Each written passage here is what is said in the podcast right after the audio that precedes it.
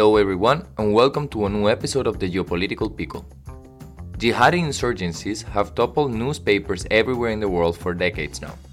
From the likes of Al Shabaab to Islamic State, or the historic and present Al Qaeda, these groups are responsible for violent and illicit activities in many countries all around the world. Today, we present you the first part of our interview with Professor Hussein Solomon, head of the Department of Political Sciences at the University of the Free State. He is one of the biggest experts in jihadi groups in Africa, and we will talk with him about the current state of affairs of jihadism in the continent.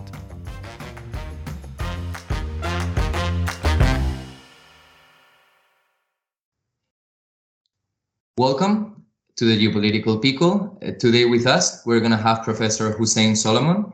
He's the head of the Department of Political Sciences at the University of Free State and we're going to be talking about diverse topics from uh, from Islamism in uh, in Africa to uh, political Islam, uh, territoriality of Islamic groups, different topics uh, as soon as the conversation goes. But first of all, I would like to thank you very much, Professor Solomon, for being here with us today. Well, thank you for having me. It is a pleasure to have you here.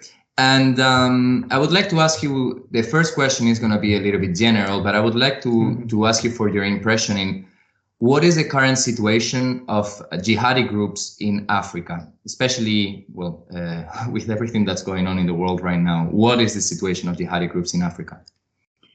Well, I think that they are growing. Uh, I think if you look at uh, the sophistication of the attacks for example, in the Hayat Hotel in terms of the Somali capital. If you look at what's happening in terms of how Al Shabaab is exploiting the situation in terms of the rebellion, in terms of northern Ethiopia, uh, uh, if you look at the coming together of the various Al Qaeda related groups in terms of uh, JNIM, in terms of the Sahel, if you look at the fact that half of all of the global attacks of IS is linked to the various affiliates on the African continent, it's certainly growing. I think there's a couple of other issues which we need to bear in mind, uh, which is fueling this. I think uh, um, uh, obviously the African state doesn't have the capability of dealing with this. You have French forces now withdrawing you will have the Americans. I'm not quite sure because I think that the war in Ukraine is sucking up the attention and, and, and so forth. But I also think that domestic instability in the forms of the various coups in West Africa um, has also uh, given them more scope. So definitely it's expanding, it's more lethal. And I'm sorry to say this, but the African Union is missing in action. So we look at just the last few days, for example, I think there's been attacks in Burkina Faso, uh, in Somalia, where there's been a lot of casualties. So I really think, as you say, it's been expanding. And I know you've said before about how this is basically because of a deficiency of the state functionality in these territories. Can you expand on that a bit for us? Well, Look, uh, in many of these states, uh, uh, people are appointed in senior levels of the security apparatus, first and foremost, on the basis of who they know as opposed to what they know. And they're generally loyal to the incumbent. So, for example, many African states make use of anti-terror legislation against pro-democracy activists. Mm-hmm. so, so their focus is really in terms of uh, political opposition, often legitimate democratic opposition to their rule, as opposed to these insurgents. Uh, the other thing, of course, is the African militaries are not really trained uh, to fight counterinsurgency campaigns. They tend to be top heavy, they tend to be cumbersome. Their military doctrine is off base. Uh, the kind of weapons that they put out in terms of feel, in terms of their tactics, in terms of their strategy, all of these things are problematic. And of course, there's been various European armies which have been trying to assist them, and of course, uh, the Americans. But, uh, you know, an African military is not the same as its European or American counterpart. Um, but I also think that many of these insurgencies have their basis in socioeconomic uh, um, circumstances, in terms of local circumstances, uh, as well as uh, feeling of political marginalization. Uh, there's also often an ethnic dimension to this, right? So if you take Somalia's Al Shabaab, um, 80% of of the fighters of Al Shabaab come out of one particular clan, the Rahanweyn. Okay, um, and uh, if you if you take uh, the issue of Boko Haram, it is uh, Kanuri and to a certain extent also Hausa Fulani ethnocentric nationalism. If you take many of the groups in terms of the, the, the Sahel, especially in terms of northern Mali, you know, they are linked to Tuareg nationalism and the search for an Azawad homeland going back hundreds of years. Um, the post colonial African state has dismally failed in terms of good governance, in terms of uh, uh, uh, the provision of public goods, and so on. And and this set the basis for these various groups to mobilize uh, against the state and then linking up with your Al Qaeda Central, if you want to call it, your IS Central, if you want, wish to call it. But I also blame various foreign powers because uh, they've been largely uh, uh, supportive of the status quo, of the uh, political incumbents, as opposed to trying to also uh, opening up the democratic political space, opening up and supporting more moderate forms of Islam. Uh, uh and I and I also think that uh, for a long time, for various reasons, people have turned a blind eye to uh, various um, su- supportive me- measures taken by, for example, Gulf countries in terms of the ideology, in terms of the funding, in terms of radical sermons coming through, and so forth. Okay. Mm-hmm. Um, and it's become a toxic mix, uh, which I hope that we can escape from. I would like to ask you, uh, because you were mentioning about the, um, well, you've been talking about the socioeconomic uh, backgrounds that we need to analyze in this sense. We've been talking about the the role of the state. How has the COVID pandemic affected uh, the development of these jihadi groups? Um, particularly, for example, where places in, in certain states where the state could not uh, could not reach uh, in providing any any sort of uh, health uh, assistance or whatever. How has this affected the action and also the territoriality of uh, jihadi groups in Africa? Well, I mean, the interesting thing uh, is if you look at the uh, uh, UN, uh, uh, they actually don't have an opinion on this. If you look at the counterterrorism directorate and so on, they said it's too early to tell. Basically, in terms of what happened with COVID, was certainly uh, public spaces was closed down movement was closed down, and to a certain extent, there was a, a lull in jihadi activities. Um, but the closing down of, of now public spaces and so on was also counterproductive because it also prevented things like de-radicalization networks, NGOs working in terms of that.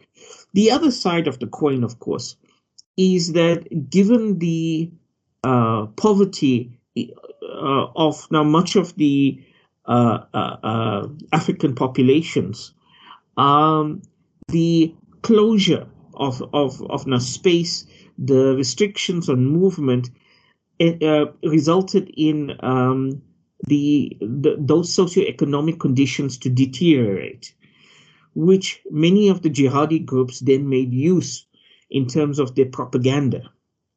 Okay, uh, and and when we talk about these jihadi groups, we must also accept the fact that they also play a role in doing some socioeconomic outreach in terms of providing rudimentary healthcare, in terms of schooling, but of course, you are talking about religious indoctrination and stuff like that. You are talking about them providing some assistance and thereby actually people's allegiance moves from the state to these groupings, to these non-state actors. Mm-hmm. Okay. And, and and that's the reason why I felt that despite the rhetoric coming out of uh, uh, Washington, Paris, Brussels, London, and so on about holistic counterterrorism strategies, it's still very much military dominant. And they're not also putting emphasis on those things which are driving these people to terrorism. Even if you look at this amazing work that the United Nations Development Program has done, uh, Journeys to Extremism, pointing out issues of uh, poverty, uh, issues of governance, the uh, the fact that counterterrorism operations, which do not make a distinction between civilians and and, and terrorist insurgents, uh, are actually resulting in more people joining the jihadi groups. Uh, but the same kind of thing came out of the um, counterterrorism or the uh, terrorism index and and so forth. Um, but for some reason, uh, the emphasis is still on just the military dimension, and not enough is being put into those other dimensions.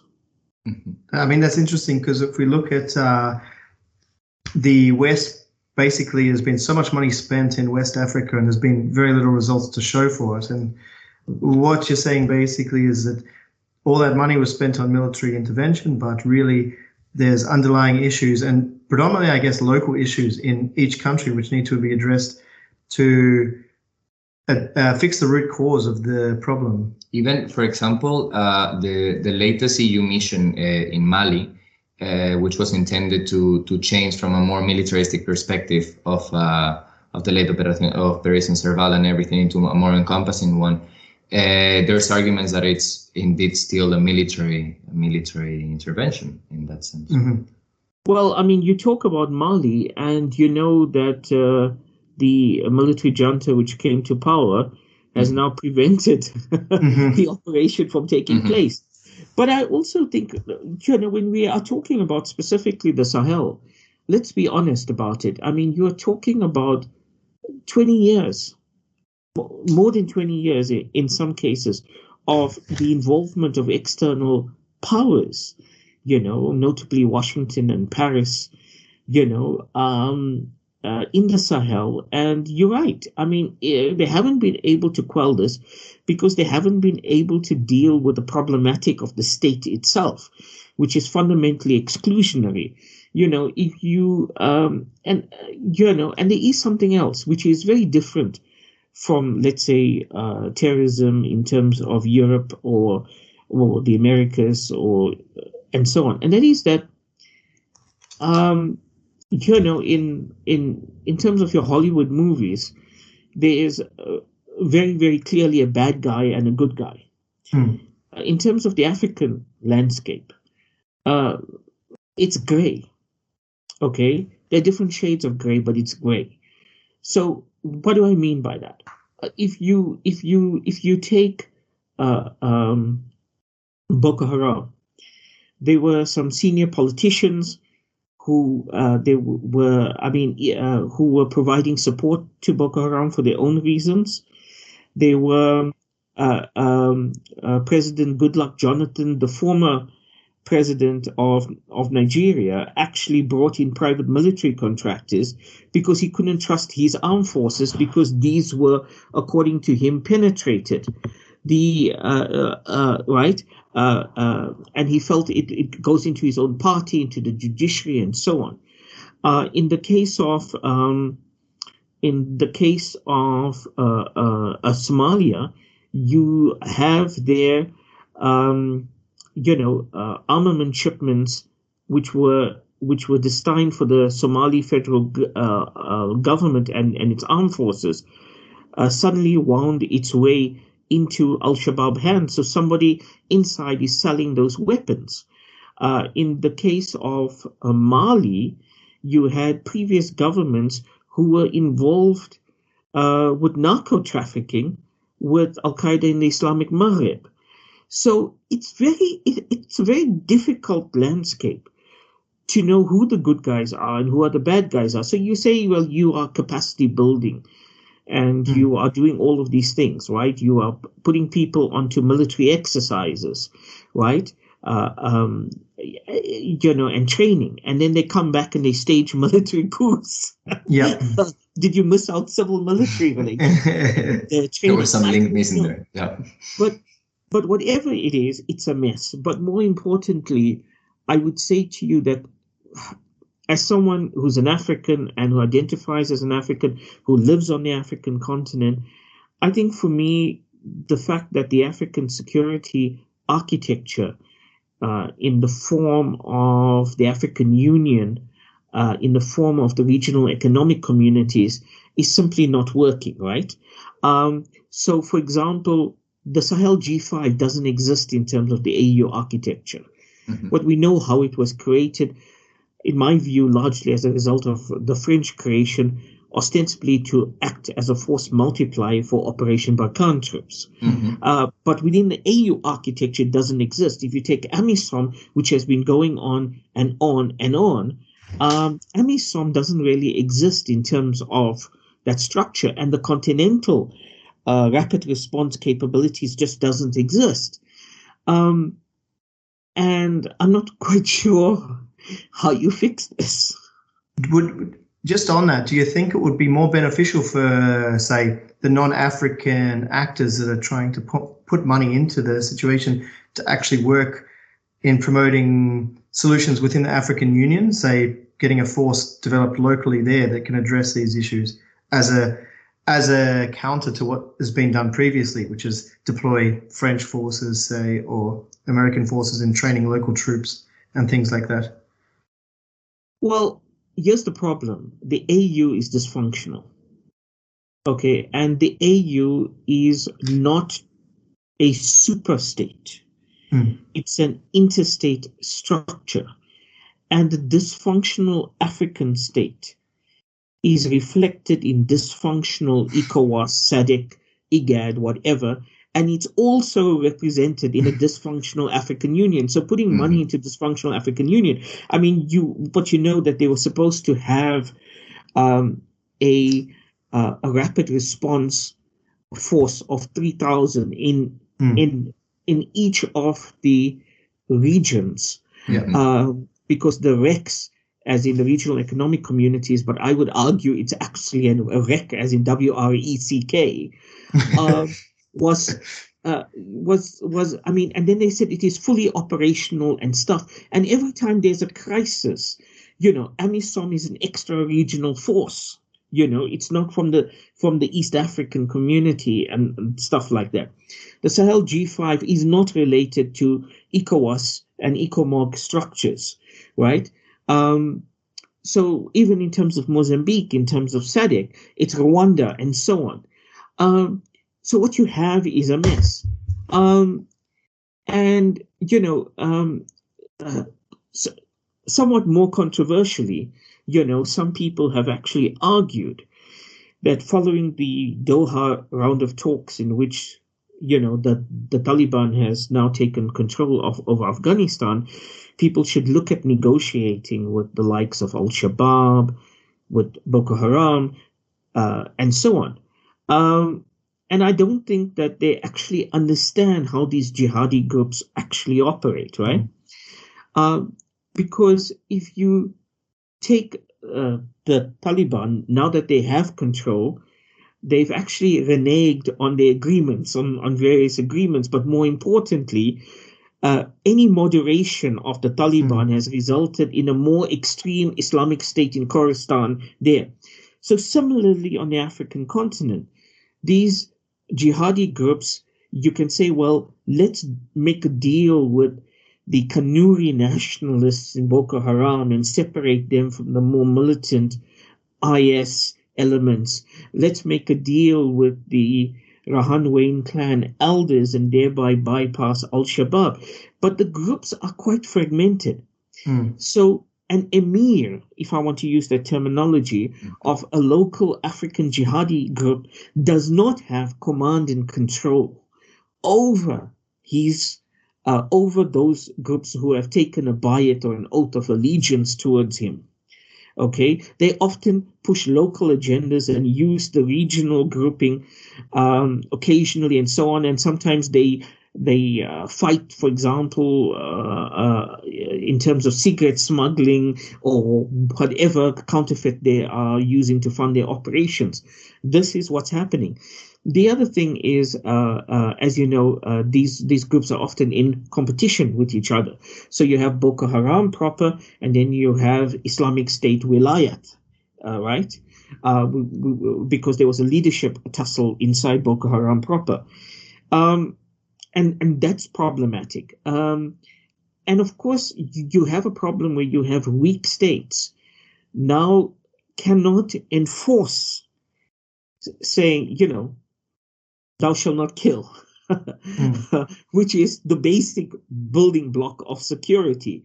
Um, and I think it's undermining states who are already fragile if you take, you know, uh, the basic definition of a state in terms of having the monopoly over coercive force over its territory.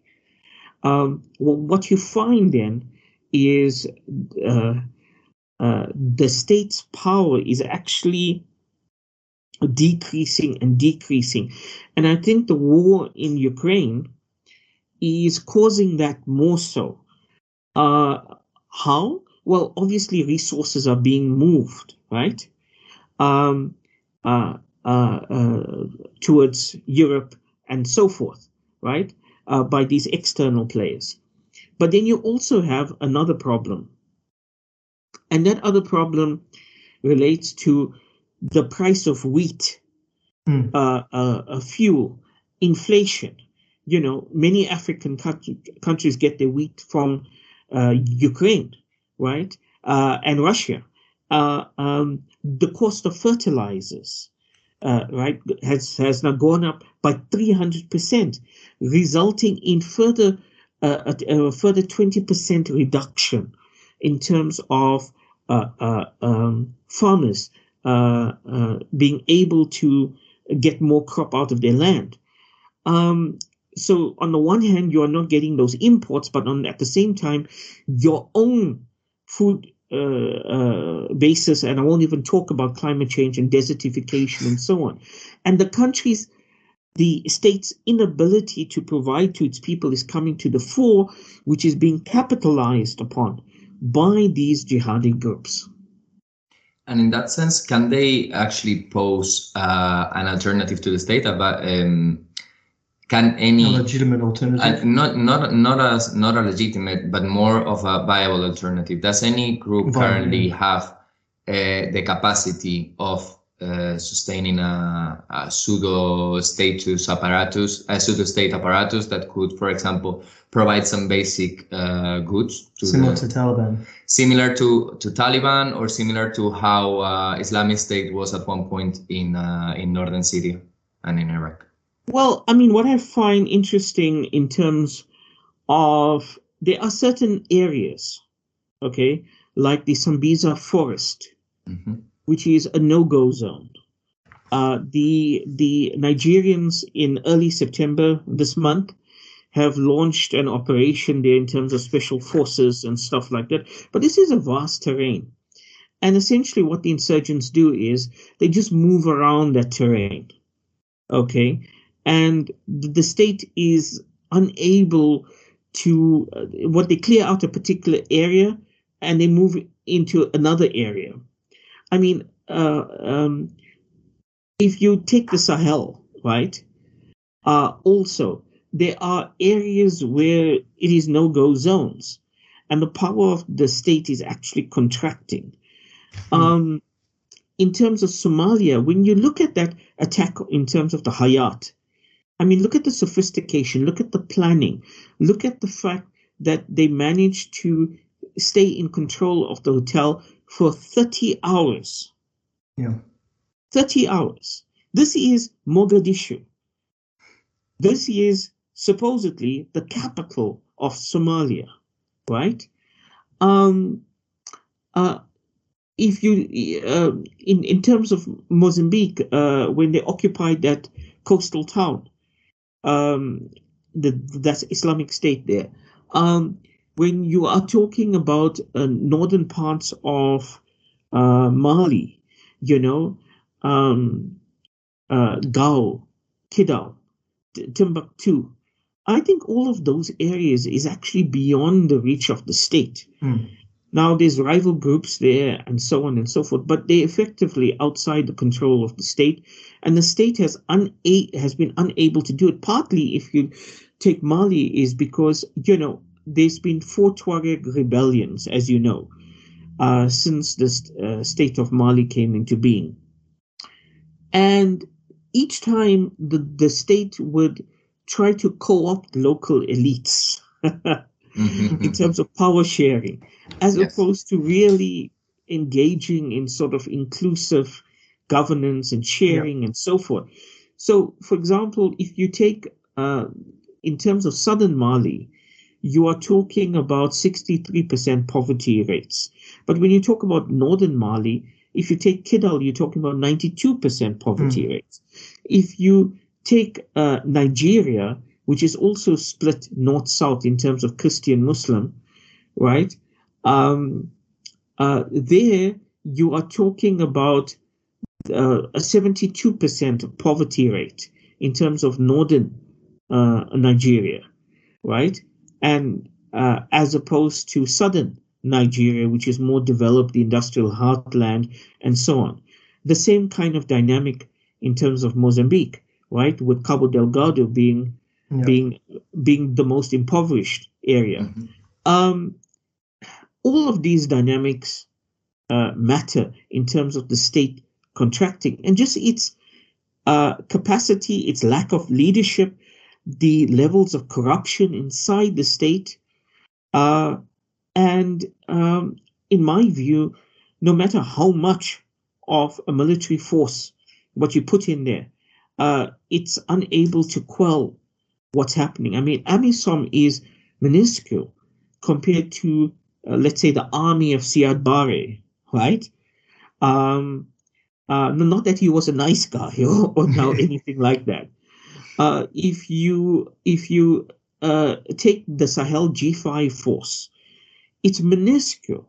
If you look at the territory of the Sahel, if you uh, not only the size but the terrain, mm-hmm. and and and how difficult it is to control all of that territory to have an eye on all of that territory when you put in forces to supply those forces and keep them supplied and not having the supply lines crushed and so forth. Uh, it's a logistical nightmare, and uh, and unfortunately, it's one uh, that was entirely predictable in my view. Mm-hmm. I would like to go a little bit. Well, we would like to go a little bit into into Somalia. You've uh, written uh, wide about it, and uh, we would like to ask you about the current situation. Basically, um, how is um, how is Al Shabaab? Well, how is Al Shabaab right now uh, established? Uh, we've been mentioning before the the terrorist attacks and and the hotel hostage situation. Well, the hotel seizure in uh, in, in Mogadishu, in the capital, um, and also uh, some important as some important um, regional aspects. some important regional aspects. Some important uh, something important happened uh, during last year in neighboring uh, Ethiopia. Um, how has how is uh, Al Shabaab right now developing? and uh, what it basically what is its situation in the terrain and any impacts that the Tigray mm-hmm. situation yes. might have had in developing there. Yeah. Look, I think that um, Al Shabaab, uh, I mean, just, well, obviously I mentioned the Hayat attack in terms of the hotel. Mm-hmm. Yes. But uh, I think that there's clear signs of fatigue in terms of AMISOM and in terms of Western donors, let's be honest. Without those donors, AMISOM will cease to exist. Um, in the case of of the Somali government, I mean the infighting and so on, they are still quite weak and they're unable, in my view, to control the state uh, without AMISOM. I think that if you talk about uh, uh, what's happening in terms of uh, Tigray, in I think in July this year, uh, well, as you know, there's been uh, the Ethiopian forces are, are battling this uh, the uh, Tigrayan uh, People's Liberation Front up north. And um, what was interesting about Al Shabaab was how sophisticated they had operated. Uh, they first attacked some border towns, which uh, on the Somali-Ethiopia border, which were actually controlled by the by the Ethiopian Liyu police force. And this was a diversionary attack, it seems. And they sent a much larger force of 500 into Ethiopia, and they had penetrated 100 kilometers into Ethiopian territory. Now, the Ethiopians say that they've uh, neutralized the force and so on. But for Al Shabaab to have actually done this, mm. uh, uh, first of all, they've always, I mean, you, the war between between Abyssinia and various Somali yes. groups, you know, has been ongoing. exactly. Yes, yes, yes, yes, Five, six hundred years, right? Yes. And um, and you know, uh, and let's not forget the Somali five-pointed f- flag. You know, uh, um, and I think part of the reason why Ethiopia was there was trying to protect their own assets in terms of the Ogaden which yep. is Somali. And so, so, so, so Al Shabaab is Islamist, but they're also nationalist. Yeah. Uh, they also have an issue with part, yeah, with parts of the territory which has been included in terms of Kenya as well, right? Mm-hmm. mm-hmm. So the attacks there. Um, and and they've always wanted to strike at Ethiopia, and there have been various attempts uh, you know, an attack on a on a soccer match in terms of 2014. Various attempts to attack Ethiopia have been foiled and so on.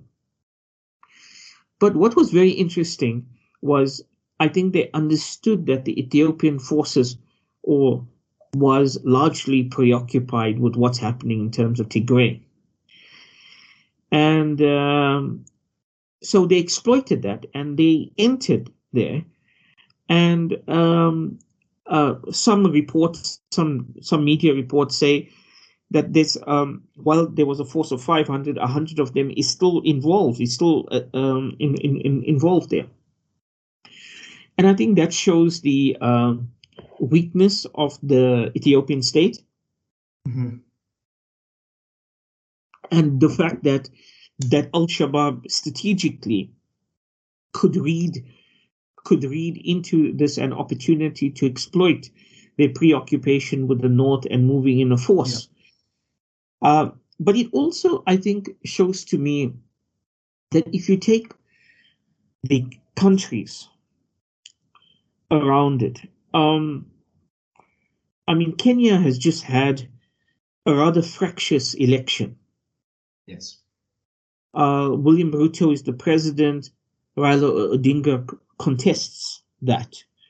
He lost at the courts, but you know, there's still issues there. I don't think Kenyan Somalis have been integrated into Kenyan society. I went on a research trip to Kenya and I spoke to Kenyan Somalis who have difficulty accessing things like identity documents, even though, though they've been born there and so on. Um, and again, it goes and, and, speaks to the issue of uh, the need for more inclusionary citizenship. Uh, uh, I think, in terms of Ethiopia, um, there's a lot of fractures uh, happening there. And Ethiopia, now, you know, here you have um, the prime minister, uh, you know, winning the Nobel Prize and, mm. and stuff and suddenly uh, things are going pear shaped. an interesting two an interesting two year period of time. uh, we could call it like that. And so, so this raises an interesting question: If Al Shabaab has read the situation in Ethiopia like this, can it also exploit the weaknesses in neighboring areas to move forward, especially given the fatigue in terms of forces like AMISOM and so on? And and when you think of AMISOM, right? And for example, if you think of um, countries like Uganda being part of AMISOM, and if you look at President Museveni's uh, very warm welcome to Sergei Lavrov, the Russian foreign minister, and the fact that the Ugandans have a problem with the fact that um, the West has cooled about Museveni and about him being a reformer and the fact that he's been in power for so long and and their perceived support of Bobby Wine and so mm. on. Will the Ugandans, for example, continue to be part of AMISOM, right? Um, and so forth. So so there's a lot of variables out there, which I think, frankly, is in Al Shabaab's favor. Mm-hmm. Just to wrap up for this first section of the interview, do you think that this is kind of indicative of Islamic groups across Africa as a whole? Because I see it kind of as an opportunistic situation where there's been the focus of the central government directed elsewhere to a rebellion in the north, and then that's when a lot of the Shabab movement has been coming into Ethiopia once again. Um, and that's just one instance of the Islamic group. But I think it can be extrapolated widely across the whole continent to the different. Even, for example, uh, since we were talking about Mali a lot, uh, just to tie it back uh, to the problems, different spaces problems within the government in hmm. Mali that leads to a coup, that leads to a reinforcement of, uh, for example, the the ties between um, between Islamic groups in northern Mali with uh, with Tuareg families because of being overlooked. Hmm. Absolutely. Look, the, all the Islamist groupings are actually opportunistic, but I also think that local groups are also opportunistic. I mean, if you take Al Shabaab, and I spoke about the fact that you have one clan, the Rahanweyn, which features very prominently. For the Rahanweyn to be, they will not get much support inside Somalia saying we're Rahanweyn so they use political Islam as their vehicle. You know, instead of talking about your clan, which you talk about the ummah. yeah. Right? Um, and you mobilize that way. And of course, uh, you know, Abyssinia, now Ethiopia, is, uh, you know, uh, in terms of the church there, the the identity of the Orthodox Church in terms of Ethiopian identity and so on, national identity. So now you're saying you're going to war uh, against the Christian infidels, right? And you carry on the wars of 700 years ago, 200 yeah. years ago, and so on. Um, and then, of course, in terms of uh, uh, the Americans and other European support for the Somali government and so on, well, you can go back to the 1920s and look at the fight against uh, uh, British uh, colonial rule, for example, and, and they again make use of political Islam as a vehicle. So this opportunism, so this opportunism, whether it is in terms of COVID, whether it is high food prices as a result of the war in terms of Ukraine, whether it is because of poor governance, whether it is because of Western support for um, governments which don't have the people's interests. They exploit all of this, but local groups also exploit it. Fantastic. Thank you very much for going through all of that. I think that's good for for part one of our interview here with Dr. Hussein Solomon, and we look forward to hearing you next week on the Geopolitical Pickle to continue our talk. Thank you very much.